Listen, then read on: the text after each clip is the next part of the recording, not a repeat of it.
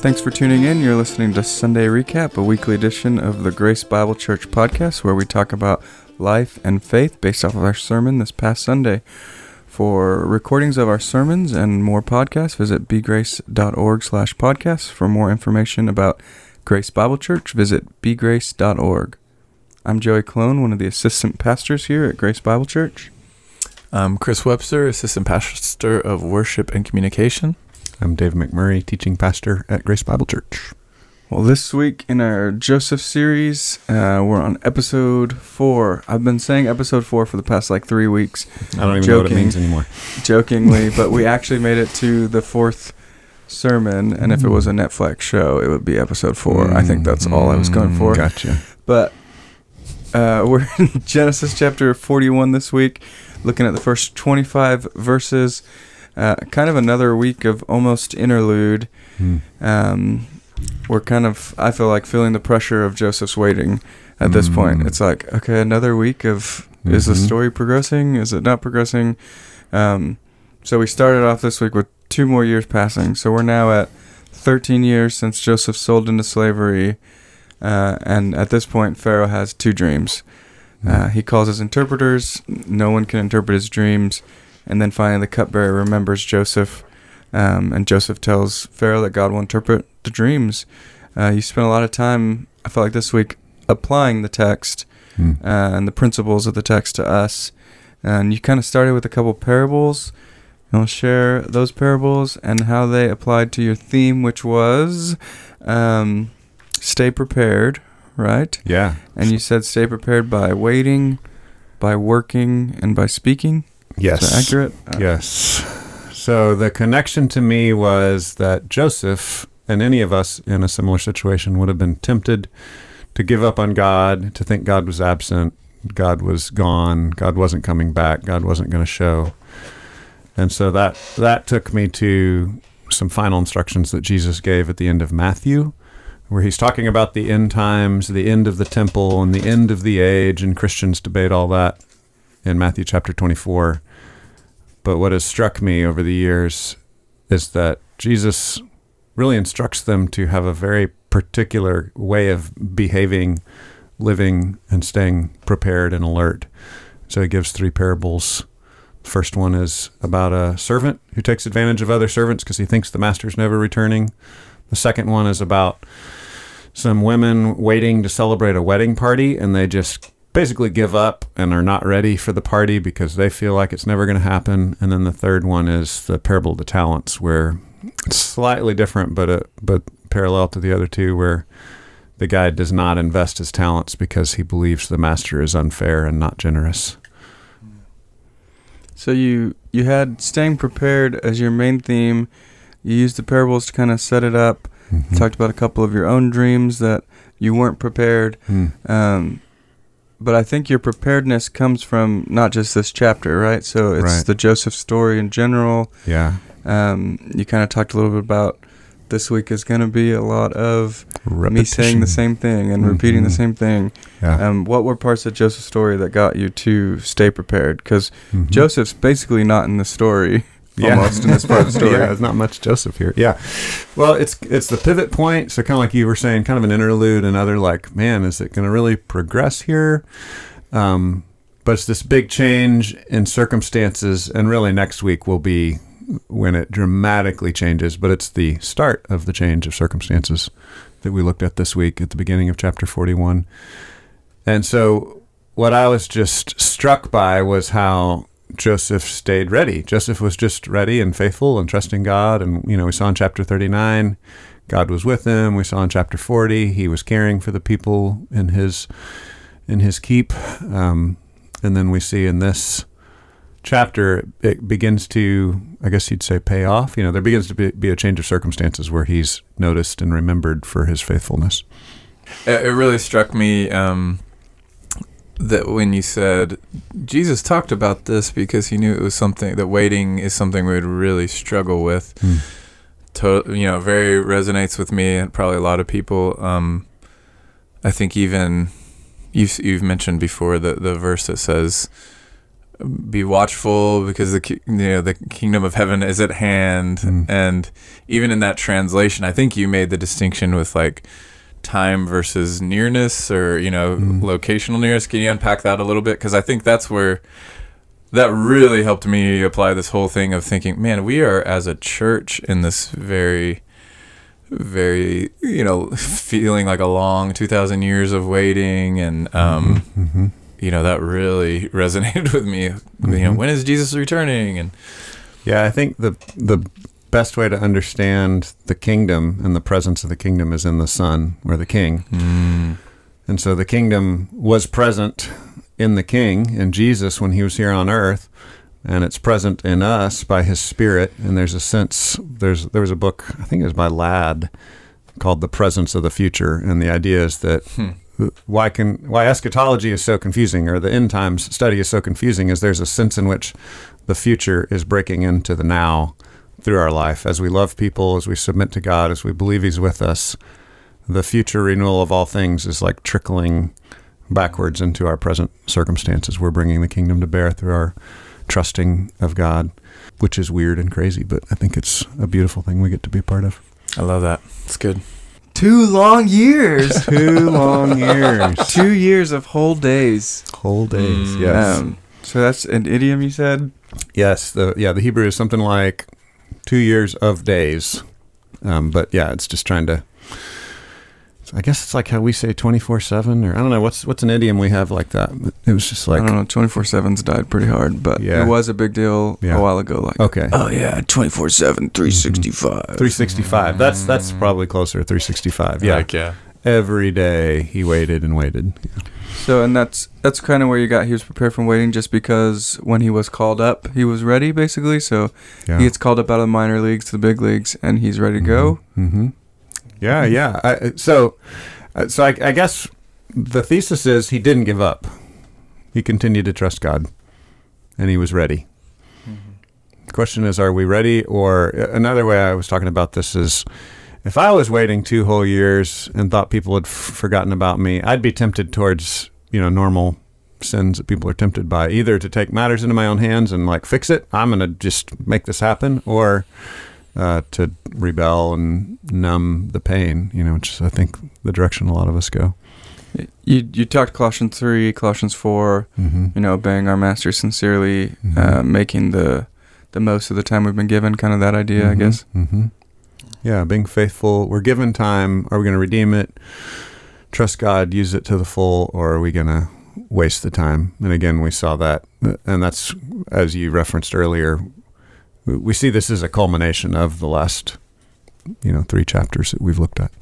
It almost feels like a breakdown of the English language too, of mm-hmm. the way we use the word waiting mm-hmm. is such a passive. It's like we use the word waiting as almost as if there's nothing we can do, and we're not really expecting the thing to happen. Mm. At least in a spiritual sense, I feel like that is often how we use it. Mm-hmm. That's why I love the word preparing, or mm-hmm. being prepared. That just struck me. I was trying to think, is like there's a better word, you think of like waiting in a doctor's office, and there's like mm-hmm. nothing I can really do. I'm just sitting in a chair, and mm-hmm. and then he's going to show up and do everything. So it's almost like that breaks down, right? Like, yeah. I don't know if you have any thoughts on that, of just, is there a better way to say what we're talking about that's not just passive? Or this was the least concrete main idea I've had, mm-hmm. right? And I think that it was, I probably didn't close the gap of linear explanation as well as I could have this week. I lost 3 days this week just to other things that were going on. Mm-hmm. So I don't think I had the time to really refine it as much as I wanted to. But I was talking about it with my wife this morning when we were out, and it was like, yeah, those concepts all make sense. But really it was, my wife was challenging me, like really it was God preparing Joseph. Yeah. It's like if I had to do it all over again, I might say it more that way. I was really trying to fixate on, what do we do with this? Life's not turning out. I'm waiting. I don't know what to do. This frustration we feel, and trying to press into that temptation we have to give up, as I started with those parables. But there's a sense in which God was preparing Joseph in that long waiting, and God was preparing Joseph in the work that he was doing. And so that there's just a weird paradox there of yeah, this is all about God's sovereignty. But I was pressing hard on, well, what do we do? You know, when we're doubting God's sovereignty, what does it mean for us to be faithful? Well, what do you say to somebody who is like, well, that's well and good for Joseph, but you know, he's Joseph. I'm me. I'm not Joseph. Well, I'm Joseph, but you know, I'm not Joseph, and so God probably doesn't care as much about my struggles, or God's not directly interacting with me the same way he would, you know, a founder of our faith or something. What do you say to that? Yeah. Well, and I think that's why I took the pains to bring in the New Testament texts, you know, so where Jesus is saying, man, this is going to be something everybody struggles with, and to be a kingdom person is to not give in to those temptations, but to trust that the master is good and he's returning and he hasn't forgotten you. You know, and then the Colossians text, it's to make the most of the time, trusting that God is good, trusting in your new identity in Christ, I would say, is kind of the big theme of Colossians. And so, yeah, we have these same instructions of this is how we are supposed to live. And then we can turn to the Joseph story and go, oh, okay, I see this guy, God was with him and he was living out what we're told to do according to our identity in Christ. And surely too, there's a thing we lose sight of, that we are here for a purpose, right? There, that's true of all of us, and so in this waiting, I'm not sure what the perfect analogy is, but say like if you could describe it, I'm waiting for the marathon, right? Like I know, and I, you know, does that make sense? Like, like if you said it that way, I'm waiting for the marathon. There's this instantly your brain says, I should be doing things to be ready for when that starting pistol goes off. And the hard thing with God is we're not always super aware of what is it a marathon? Is it something else? You know, what is this race? But we know there's a purpose. We know there's a reason we're here.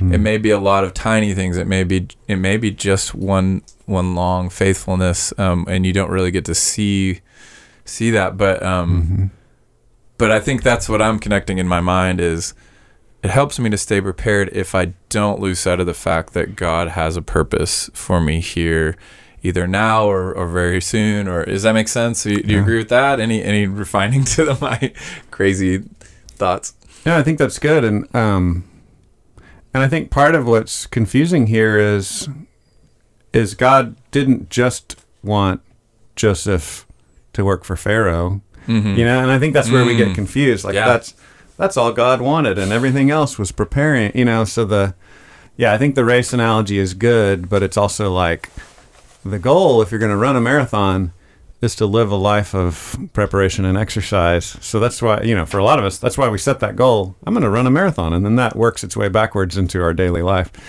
So it's hard to separate the big thing from the small things. They're both important. Yeah. Well, and ultimately, I can't remember exactly how it makes me think of C.S. Lewis saying that he has a lot of language about that sin makes us less human and God's path of grace makes us more human. And so in some sense, this whole life is a becoming more of more human and becoming more like the citizens of heaven God wants us to be when we get to heaven. So in some sense too, there's even that just super long term, like even if I don't see the payoff here, God's making me more like a citizen of heaven, and we know that heaven is this like ultimate beautiful fulfillment of that, and he's refining us. I don't know. Do you know that I'm talking about? Good. I don't remember the exact quote, but I think conceptually that's a beautiful way to think about it. We're in the process of becoming what God's made us to become, so every little moment counts. I do want to backtrack and say, for the record, I don't believe in marathons, but I thought it was a good it's a good metaphor. It's good. Triathlon, eating competition. Yes, maybe a 5K would be a better illustration. 3.1 miles. I think that helps, but I think my question kind of still, maybe to clarify it a little bit, is like not everyone is Joseph. Not everyone has a big story. Not everyone has a big plan. Like sure, there's God has a plan, and you can. I don't know exactly what I'm trying to say, but do you know what I mean? Like not everyone has a big story, and not everybody will feel like they have a big story. Mm-hmm. I don't know. Yeah. Well, I mean, I would say we all have a cosmically big story, and eternity is in the balance, and God wants us to impact souls that count. And so, you know, impacting souls as a leader of the world's greatest empire, or impacting souls as an influencer of the five people I know, those are both cosmically important, I would argue. So almost, we like I use the word stewardship with when we're talking about, I guess, with our band and things like that. When you're arguing for like total excellence, right? You have won the global competition of perfect art, and the same thing with life, right? Like you are the most famous person that has ever lived. You're in the Bible. You know, no one's gonna win that competition. But when you talk about it, instead of sort of excellence and competition, you talk about it as stewardship. I like to say that, like, God's called you to tend your garden, and that's going to be a certain size, right? Whatever that means for you, your personality, your phase of life, your location, your ministry that he has there. It is there. Those things are there. You don't know what the size is. You don't know what you're called to do always, but it's there for you to see. So you're called to tend your garden. And also that what goes along with that is you can only give something from your own garden, right? Like if you give what you've got to give, what God has invested into you, that's the same idea of spiritual gifts. Right, like you can't give everyone everything. You can't be, you know, what call it what you will. I'm not going to be a famous opera singer. That's just not how my throat is constructed. And so when I'm talking in this garden metaphor, I like to say, you just give what you got in your garden. Like, I may only have carrots to offer, and I have to be okay with that. Like I only have this invested thing in me that I offer, but I got to be ready to tend my garden that I have and to offer what I do have. And so I know that's a little bit of a stretch from the life thing. No, I mean, I think that's helping with what I was going for. And I think it flows into your second point of you don't just give what you have. Like, you don't just throw the seeds in the garden and let them stay there and they'll turn into carrots eventually. Like, you work hard at it. Yeah. So to be fair, on Sunday, I somehow, I don't know, I missed that there were 2 points in between by waiting and by speaking. So by working somehow maybe morphed into waiting in my brain, or something like waiting and working were morphing together. Morphing. They're both W's. Morphing together. Oh, that's it. That's so I did violate. There's a standard. I don't know if people know this, but in preaching, you should either have all the same letters or all different letters. But you can't have two of the same letters, then one's different. It totally confuses people. On Sunday, when the sermon ended, I thought, oh, that's weird. He only did 2 points. And the first point was really long. And then I went back to listen to it again, and I realized, wait, there was a third point. But even when I was listening to it again, they did kind of they blended, blend and blur together a lot, I guess. And I think it makes sense, because like we're talking about, waiting isn't just a passive waiting. So where'd you get your Joseph was prepared by working? Was it all past stuff, or was it anything this way? It was all past again. So really, conceptually, it was because the cupbearer remembered the work he had done before. And so I was trying to communicate, the cupbearer finally noticed the work that Joseph had been doing. And so in a sense, that work was bearing fruit much later. So that was the connection I was looking for. And so so you're referring to kind of last week's sermon, a little bit of how God blessed him, and he did work hard, and the what do you call it, the manager of the prison? I don't remember the word was. He noticed Joseph and put him in charge, and and said he didn't have to worry about anything. We talked in small group a little bit about that, and I thought that was a good help in the application of, if you're a manager, what kind of person do you put over other people? Like what kind of people do you put in that, you know, if you're the captain of the guard, was it? I don't remember what they say. Well, there was repetition, so it's confusing. So chapter 39, it was the captain of the guard. Chapter 40, he was in the prison looking after the cupbearer. I think it says captain of the guard, but it's like captain of the prison guard this time. It's not necessarily. Yeah. So one of the things, it's debatable. Yeah. It's kind of confusing the way the text issues it. It's like the prison is actually in the captain of the guard's castle or something. You know, it's kind of confusing the way the text lays it out. Yeah. So you could add to my list maybe, because I had some things that were really helpful for me. One thing I wrote down was the type of person you promote is the one who's not whining. That came up, and it was like, whoa, like if anybody had a reason to whine, Joseph, right? Like it's not even really whining. He's just stating the facts. Like I'm not guilty. What is happening? Yeah. But you don't really promote someone who's whining. And so I don't know. That's just a guess I have of like Joseph doesn't. We don't at least see that he whined. And then the other thing was, in some sense, he accepts this role to work, right? Like I don't know. I don't know that again. It doesn't seem like it's a forced thing where the captain of the guard's like, you must do this. It's like he appoints him, and in some sense, well, he didn't appoint anybody else, and like I don't know what that transaction was like, but the one I imagine is like, well, you're trustworthy, you're not whining, you and I see you have character, and I'm gonna put you in charge of this, and on some level, Joseph accepts that and steps into that, and is doing more than a normal person in that prison is doing, right?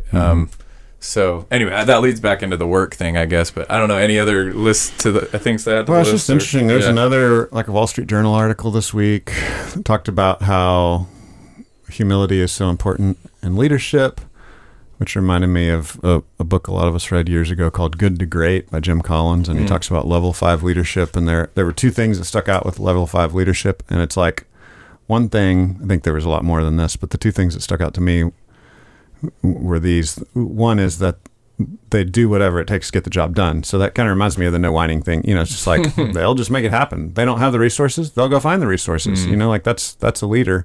And then the second thing is humility. They're deferring and not, you know, they figure out a way to get it done, but they're not going, look at how awesome I am for getting it done. So yeah, I just feel like Joseph's a really great model of what secular people are noticing makes for good leadership, and I think those are also biblical values. When you reference Matthew 5 at this point, you know, that people would see your good deeds, they glorify your Father in heaven. I think you also mentioned First Peter 3. Yeah, that was the day is like 1,000 years. God doesn't see time like it. I think that I mentioned that in the way. Oh, it was a long time. Sorry. Oh, you know what I did? Sorry. I'm mixing up my texts. It was, I think, 2 Peter 3 is the time, and then 1 Peter 3 was the be prepared. You're suffering will be breath, prepared to give offense. Yeah. Have no fear. Honor God as holy. Yep. That's right. I was hit pretty hard with the. You brought back in this concept of if we believe God is with us, we'll work hard. And I was kind of thinking through this long period of time and my own tendency as a worker to be like, I'm going to work really hard, but if no one notices that I'm doing a good job and I don't make forward progress, either, you know, becoming better at something or, you know, I don't know. Just there's not that external marker of, hey, good job, keep going. I have a really hard time, and that was something that hit me pretty hard. Is it's really good you get that affirmation here all the time, right? Yeah, it's true. I get hugs for days. No, actually, yeah. Anyway, for the record, that's a long story. I don't hug Chris very often. Is this a cry for help? Hugs for days. This is a very serious. Anyway. So Chris was trying to be all real. Thanks, guys. I'll go back to my corner. No, I just wrote down, I think you said this, I don't know how exact this quote is, but I wrote down, if I'm not working well, it's because I've stopped believing God is gracious. And that, you know, completely goes back to the parables of the good master. And I thought it was really helpful for me to directly tie that into this feedback mechanism we're looking for in our work. And remembering, again, God's here, God knows, God sees, Bible even talks about God rewards eventually, you know, in some way. And so that was really helpful to me. Yeah, you talked about how working with excellence, how playing our role well. I wrote equals. I don't remember exactly what you said, but equals God's eventual or eternal glory. I can't remember exactly what you said, but I thought that was a good good thing to remember. Like in the waiting, in the working, doing it well equals God's eventual glory. It doesn't necessarily mean right now. Kind of stuff we've talked about already, but yeah. And I was just really struck by the delay and by where this is all heading at the end of Joseph testifying again about it's God's power, not mine, which he had said to the cupbearer, and the cupbearer seems to completely forget that. You know, I was just kind of struck by the tension of, okay, it is getting noticed, it is getting remembered, God is getting glorified, but it's messy, you know. It's not like a straight line, you know. So Pharaoh has these dreams, I guess, if we're going to actually talk about the story. Pharaoh has these two dreams, and he calls his interpreters to come interpret the dreams, and they can't do it. And then finally the cupbearer says, I remember my sins. I remember, not sins, what does he say? I remember my... Offenses, yes. I remember my offenses, and I was like, that's kind of twofold, you know, his offenses against Pharaoh, but his offense now against Joseph for forgetting him. But yeah, when he remembers him, he remembers Joseph. He doesn't remember that Joseph says it was God. And so at this point now, your point is he was prepared by speaking? Is that how you said it? Did you say it differently than by speaking? Be prepared to speak up, I think. Prepared to speak up. To speak up. So yeah, I was kind of playing with the verbs. Yeah. I love the way you said it, too, of this really hit me in that transition of Pharaoh is brought to the end of himself, and Joseph is given a bigger opportunity. I love that as like just this epic storytelling, like Pharaoh, the you know, what did you say, the biggest ruler in the world or whatever, the most powerful ruler in the world. His resources are exhausted, and so this prisoner is brought out to do the thing he can't do. Anyway, that sparked my imagination. I thought that was good. And so then you enter this moment of be prepared to speak up, right? Yeah, I was struck by the St. Francis of Assisi thing, you know, share the gospel at all times. And what's the phrase? If necessary. If necessary. Which we really agree with, right? Halfway fighting. It's like it's really beautiful and really flawed. So yeah, I totally agree with the preach the gospel at all times. I'd say preach the gospel at all times and then add words, or you know, and then clarify with words. I just think both needs to take place. So it's easy to just think, I'll just do good work and that's enough, but New Testament challenges us to actually speak up. May your words have the foundation of your life. Yeah. That's good. Yeah, it gives credibility, I think. I also loved you. So in this moment of Joseph being brought out of the pit, right? You said there's this great reversal. We've seen over and over him being stripped of his dignity, stripped of his literal clothing, thrown in two pits, you know. And then in this moment, he's brought out of the pit. He's reclothed and given dignity. That was just beautiful. I just love that, and that's what Christ does for us, right? You brought that great gospel moment. I thought that was beautiful. But then you also had this interesting metaphor of did you say cultural conformity? You had there's a distinction between what we say and how we're dressed. I thought that was a cool one-liner, tweetable there. And can you unpack that a little bit of what you were saying? Yeah, we talked a lot about it in our small group last night too. I think we always have to press towards the tension. So in the parenting sermon several weeks ago, I talked about how when you raise your kids, you have to help them distinguish between your house law and God's law. And I feel like that's the same thing for a church culture. We are going to choose methods and culture. We can't be cultureless, but we always have to kind of be pressing on that and distinguishing it and separating it and saying, maybe we should change our clothes. Maybe we should change our language. Maybe we should change some circumstances of how we're talking about this Jesus.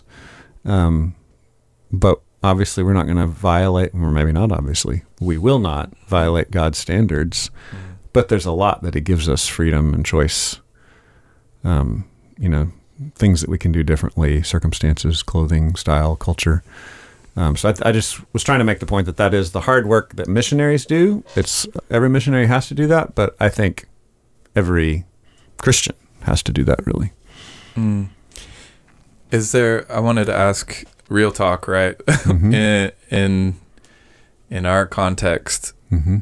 whether that's broadly America, are there things you see people clinging to, clothing they're clinging to and are unwilling to let go that maybe they should think about? Or my wife brought up this example I thought was really helpful, because there's a famous guy that's left the faith that wrote a book on courtship and called I Kissed Dating Goodbye. And apparently that movement hurt a lot of people, and he apologized for it, and then he left the faith after that. And so it's been a really strange cultural reality, I guess. And so we would say how you do dating and courtship should be submitted under the Bible, and God's principles. Mm. But doing it the way some guy, wrote, even if he's a great Christian guy, is not necessarily what we're bound to. I think the Westminster guys that wrote the Westminster Confession, some of these Puritan guys talked about, we have to be careful about what we bind people's consciences to. We should bind people's consciences to the Word of God, not to our cultural ways of obeying the Word of God. Mm. So anyway, I think that's an example. The courtship culture, I think there's great stuff there. There's great ideas. Go read some courtship books. If you have kids that are growing up and you want to figure out how to teach them about dating and relationships and romance, read some courtship books. But I would never say, go find one of those and to the letter imitate everything they tell you. There's some good ideas in there, but we're bound to the Word of God. We're not bound to some cultural practice of people trying to live out the Word of God. When you used Joseph, being brought up, shaved, clean, clothed, brought to conform to the culture of Pharaoh's court. Mm-hmm. But I was thinking, really part of the conforming to the culture too is the dream interpretation, right? It's a cultural phenomenon. Yeah. And there's people trained in dream telling, but then what does Joseph do? He says, it's not me, it's God, right? In verse 16. Mm-hmm. So he's kind of living that out of I've conformed to the culture of, dream interpretation and being able to tell Pharaoh what's going on, but really dreams belong to God, and this is God's that's realm. A great example, because it is, dreaming is not our regular way of communicating with God, right? So it's their regular way of communicating with the gods. And so in a sense, it's like meeting them on their playing field and then changing the rules a little bit. So I think that's a really good case study. Yeah. He didn't go, oh no, that's a pagan thing. We just read God's word. Forget your dreams. He's like, no, I'll tell you, God can tell us. Let's get the answer from God. So he kind of met them there, but took them towards God, And you said that he distinguishes between the strength of God and the strength of man. That's kind of a little point you were talking about, and you brought up Proverbs 3 at this point. I can't, but God can. Mm-hmm. Anything on that? Anything about Joseph actually preparing to interpret the dream? I guess we don't get to hear about his interpretation. Any reason why we don't hear the interpretation this week? Too many verses. Okay. I knew that's what it was. Chris asked me before we started, and I said, he's just going to say it was too many verses. Yeah. I had just a couple quick thoughts to pass on that still kind of cultural trappings. Mm-hmm. Sometimes I call it the wrapping paper, changing out the wrapping paper. I guess because I think I've run into this type of a conversation kind of from a different angle a lot over the past couple of weeks. And I think the two things that have come to mind for me, maybe you could expound on or disagree with, I'm not sure, but I think I say a lot, holiness is always inconvenient and on some level. So on some level, obeying God is going to be a getting over my personal preference of being lazy or whatever it is, my personal preference of for guys, right? Boundaries on online or so, you know, it's inconvenient to not be able to have access to anything I ever want online. And so, for some people who, you know, struggle with lust or whatever, you have to set up these boundaries and you have to have more conversations with accountability partners than you want to have. And it's inconvenient, but I've noticed this pattern of, well, if you're wanting to follow God, be ready for it to be inconvenient in a sense, right? And in a sense, and we don't ever forget the joy that's on the other side that's greater than anything you're giving up. But the other thing, though, that kind of maybe more closely ties to this Joseph moment, or to any time we're trying to reach someone, and we're going to have to give up our personal preferences. And I think what it actually feels like more often is actually embracing a sense of, embracing injustice, personal injustice. I'm going to say it harshly because I think that's what it actually feels like, is when you hear yourself saying these words like, I shouldn't have to blank in order for them to hear this, or in order for them to feel loved. I shouldn't have to, In a lot of ways, I've been talking to people over the past few weeks, and it's like, well, you know what? You're not wrong. You shouldn't have to get over the way you do things in order to reach someone else. But yet, that's often what we're called to, you know? The silly thing to say is, Joseph could have said, I'm not going to shave my beard. He wants his interpretation.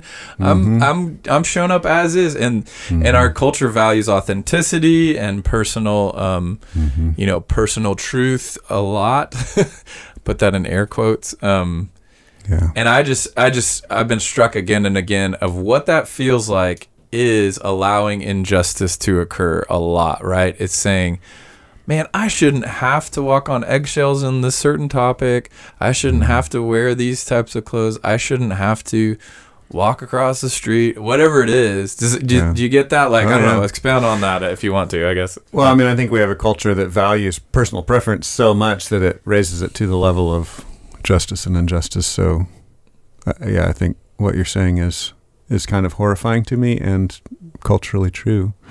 Yeah, it feels like personal injustice to not get what I want, you know. And often God calls us to sacrifice our preferences to love other people and serve other people. And well, take it to a slightly easier level. Say love languages, right? This conversation, which is not in the Bible, I don't think. I don't know where you make the case. Love languages are not in the Bible. What about Enneagrams? Are they there? They're even less in the Bible, Joey. Okay, but we see this functionally play out, right? Right. Where different people, as a husband, if my wife, you know, wants quality time, and that's not how I want to express my love for her, I just want to, you know, whatever it is, give gifts instead.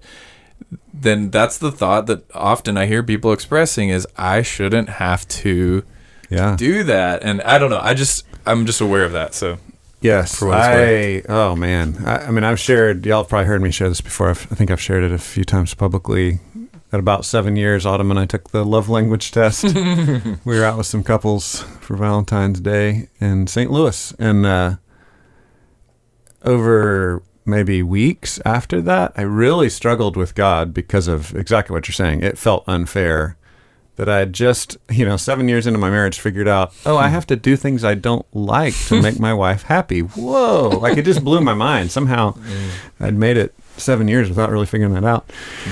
And, but I think because I loved her and because I believed God loved me, I was willing to like dive into that scary future, not knowing what it would be like, wondering if like, wow, will this be 40 years of pain for me? But you enter in and you just start trying to love somebody, and God provides. And now I would say, oh, wow, yeah, I'm like a more mature person that knows how to speak these other languages. Back then I was just a baby, you know? And so that's been a really cool thing to see unfold. Tim Keller talks about another thing that's kind of similar to this about marriage, where you don't stop becoming you, you add the spouse to you. And that's one of my favorite images that after being married 26 years, I can say that's true. And I think that's not just true with your spouse. It's obviously at a much deeper, more intimate level true with your spouse. But it's kind of true of our interaction with all people. You know, as we learn to see things from their perspective and as we care and love other people, we kind of add their perspective to ourselves and become more fully human, to go back to your fully human concept. That, I mean, that's so huge that it's not a call to give up who you are, or to be untrue to that, or to lie. Mm-hmm. It's more that language of, or it's learning new languages and learning how to hear what they're trying to communicate, learning to communicate it better to them. And so then, yeah, when you raise that up to a gospel level, then it really does become this, man, what personal preferences am I just making into an idol? And I just can't get, you know, whether it's style or who knows what. Yeah, that becomes a big deal. So to wrap up, Joseph, your big point was that he was prepared and that we should stay prepared. And you kind of tied that to another biblical character. You said Joseph's an example of being prepared, and then you talked about someone else. I can't remember. Who was that? Daniel. Oh, Nebuchadnezzar? No. Jesus. Yeah. That's the one I was going for. That's true. I was going for Peter, Paul, but you did like Mary. Those people throughout. Yeah, all of them. Well, speaking of Peter, you kind of close with First Peter, right? Prepare your minds for for action. Set your minds on Christ. You kind of had that connection. I just want to apologize. I used the word compression shorts in church, and I'm sorry. Oh, I must have missed that. I saw a few people walked out right then. Peter says, "Gird up the loins of your mind." And you said, "Put on your compression shorts." I'm sorry. It was a good try. I wanted to say jockstrap, but I knew I couldn't say that, and I was just like at a loss for words. And so. Now you have. Oh, we gotta rate this explicit, Dave. Come on. No, it's still clean. They're not dirty. They're all clean. Right. Oh gosh. Move on. All right, cool. So Jesus, okay. That happened. Are we going to keep going? Yeah. So yeah, I love that. Gird. You talked about so one thing I didn't want to skip over too fast. I'm trying to stay linear a little bit, but I love the line you urged us to memorize. It is not in me, God will give. And you talked about Joseph almost just shouts this out like give us something from your head, Joseph, and he says it's not my skill, it's not my from my thoughts, God will give. I just thought that was beautiful. I don't know if you want to add anything to that. I just wanted to mention that because it was so poignant to me. I felt like that was the most important verse of the whole section. And so, you know, I was joking earlier. I carved the section up based on number of verses, but I do think that movement, that little interval that then leads to him giving the interpretation and being exalted in the next section. I do think this is a separate section, and it does kind of all pivot around that moment. That's so the big dramatic scene. And so that, to me, that ties directly to, you're in this section of prepare to speak up, and there's this strange tension in our mind of like, I don't have anything worth saying, but I believe God speaks, right? And then you kind of led us through, and in these last days, he is speaking through his son. And I was like, I want to have like a big orchestral hit when you make these moments. Soundtrack. Like, yeah, I heard that in my heart when you said that, so that's good. So he's speaking through his son, and that was this gospel turn of like, we have the words of Christ to give, I guess, is kind of what you're saying. And yeah. And that's why I ended with 1 Peter 3, just trying to say, was it 3? 5. 1 Peter 1. Man, I used a lot of Peter verses this week. It was 1 Peter 1. Yeah. 1 Peter 1, which is prepare your minds or gird up your minds. Set your hope fully on the grace that will be brought to you at the revelation of Jesus Christ. So I was just struck by that connection of how do you prepare? How do you get ready for action? How do you stay alert? How do you be sober? How do you live ready? Bring the kingdom. It's setting your hope fully on Jesus. We prepare. You said something like we prepare by looking at God's faithfulness. So good. I have a random question I wanted to sneak in. All right, let's go. We ready for random time? Is this sure. Go I don't know when the minutes tick off to random time. There's no actual minutes. I feel like we're pretty done. Yeah. Clock says it's 5:40, so go ahead. Well, my crazy mind keeps thinking about how much these we've talked about how much these dreams feel like time travel to me, like this funny, like not funny, I don't know. My imagination just goes to God's like in the future sending these messages back and only letting Joseph know what they mean. It's like this crazy thing. So my random question I wanted to ask is, do you have a favorite time travel movie or book? About Time. About time. Oh, soundtrack's amazing too. The soundtrack's very good. It's probably inappropriate. Probably there's a little bit of that's okay. But it is what it is. Buy the clean version or whatever. I don't know. By the airplane version. There you go. I'm currently watching Travelers. It's like a serial Netflix thing. Mm-hmm. And it's fascinating. It's really fascinating. Mm-hmm. Cool. That's all I know. Dave and I have obsessed with time travel. Time traveler? A serial time traveler. Serial episodes. It's called Travelers. Oh, okay, I got lost. I don't know. Yeah, maybe my brain turned off for a second. Dave and I share a love of time travel-y things, so I wanted to bring that up. I pretty much like every time travel thing I've ever seen, except for Avengers, but pretty much everything else. Oh. What about Harry Potter episode 6? Don't bring it up. Don't say it. Don't. Does he not know? Wait, I'm confused. I don't remember that part. He always hates on Harry Potter because he saw the movies first and ruined everything. Have you not read the books? I've not read the book. Oh, gosh. I'm working on book 4 because I was told that if you want to start with the grown-up books, it's the first grown-up book.